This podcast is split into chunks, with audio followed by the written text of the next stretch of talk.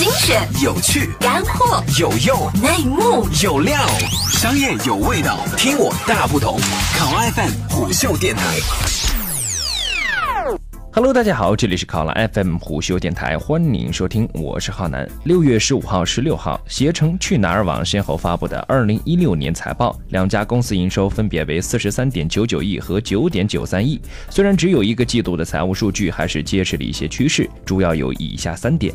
首先，携程营收增长多了一台引擎；其次，去哪儿酒店业务保持高速增长；第三是交通票占营收比重不断提高。梁建章选择将去哪儿业绩并入携程，至少对未来两三年的得失进行了权衡。二零一五年 Q 四，庄辰超临走前放出成本四十五亿的股权激励，庄辰超将皮球踢给了梁建章。如果按携程以往的标准拿营收的百分之六点五做股权激励，恐怕会适得其反。梁建章一咬牙，对去哪儿团队发放了八点零二亿股权激励，相当于营收的百分之八十一；对携程团队则破例发出了十点三三亿股权激励，占营收的百分之四十一点七。携程、去哪儿、翼龙是中国排名前三的 OTA 巨头，他们的整合才刚刚开始。就2016年而论，携程加去哪儿加翼龙联合体面临三大挑战。首先是提高综合盈利能力，扭转亏损局面。不少人认为巨头更有实力打赢价格战、补贴战，殊不知巨头在战斗中受到的伤害更大。其次是应对新美大，捍卫酒店预订市场份额。酒店业务是携程、去哪儿、翼龙联合体的核心，出境游、邮轮游、门票这些新兴业务暂时难当大任。最后是机票业务与航司的博弈，电子机票早已普及，理论上航司通过官网、App 甚至微信公号都可以进行直销，票代 OTA 没有存在价值。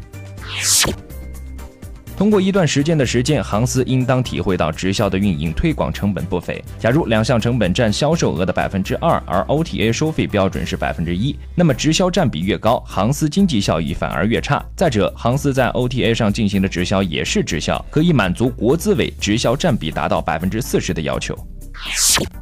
从方便用户的角度，则航司有义务与 OTA 配合，因为用户要的是一站式服务，机票、酒店、景点门票、用车等要在一个 App 上解决。从七月一号起，携程、去哪儿、阿里旅行等平台将停止航司以外的供应商的产品销售，这是在行要求下对机票代理商说不。票代面前又少了一条路，多了一堵墙，或许百分之九十九的机票代理将会被清除出场。套用马云的话，今天很残酷，明天更残酷，后天会很美好，但绝大多数人都死在明天晚上。对于机票业务参与者来说，明天就是二零一六年下半年，后天是从二零一七年开始。后天机票销售的主流模式是用户通过 OTA 购买航司直销的产品，实现用户、航司、OTA 三赢。所以，携程去哪儿要打起精神，谨慎应对。好嘞，以上就是我们今天节目的全部内容，欢迎订阅收听。个性化商业资讯平台，考拉 FM 虎嗅电台。